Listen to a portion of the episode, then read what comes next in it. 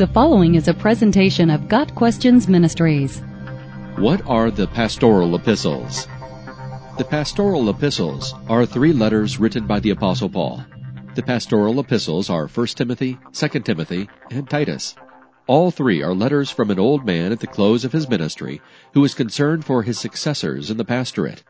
As such, the letters concern the things that would be crucial for the young pastors to understand church organization and discipline, including such matters as the appointment of elders and deacons, the opposition of rebellious members or false teachers, and the maintenance of doctrinal purity.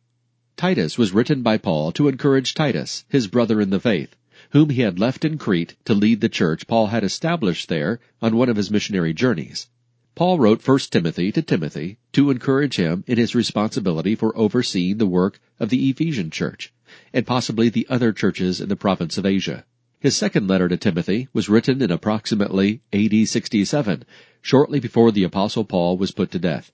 Imprisoned in Rome, Paul felt lonely and abandoned and recognized that his earthly life was likely coming to an end soon. The book of 2 Timothy is essentially Paul's last words. Paul looked past his own circumstances to express concern for the churches, and specifically for Timothy. Paul wanted to use this last opportunity to encourage Timothy and all other believers to persevere in faith and proclaim the gospel of Jesus Christ.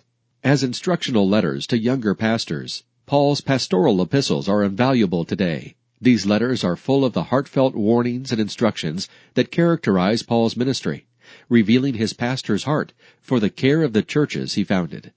Whether he is speaking of church organization, addressing the role of women in ministry, revealing Christ as the mediator between God and man, encouraging believers to persevere in the faith, and to remain firm in sound doctrine, verifying the inspiration of Scripture, or warning against false and apostate teachers.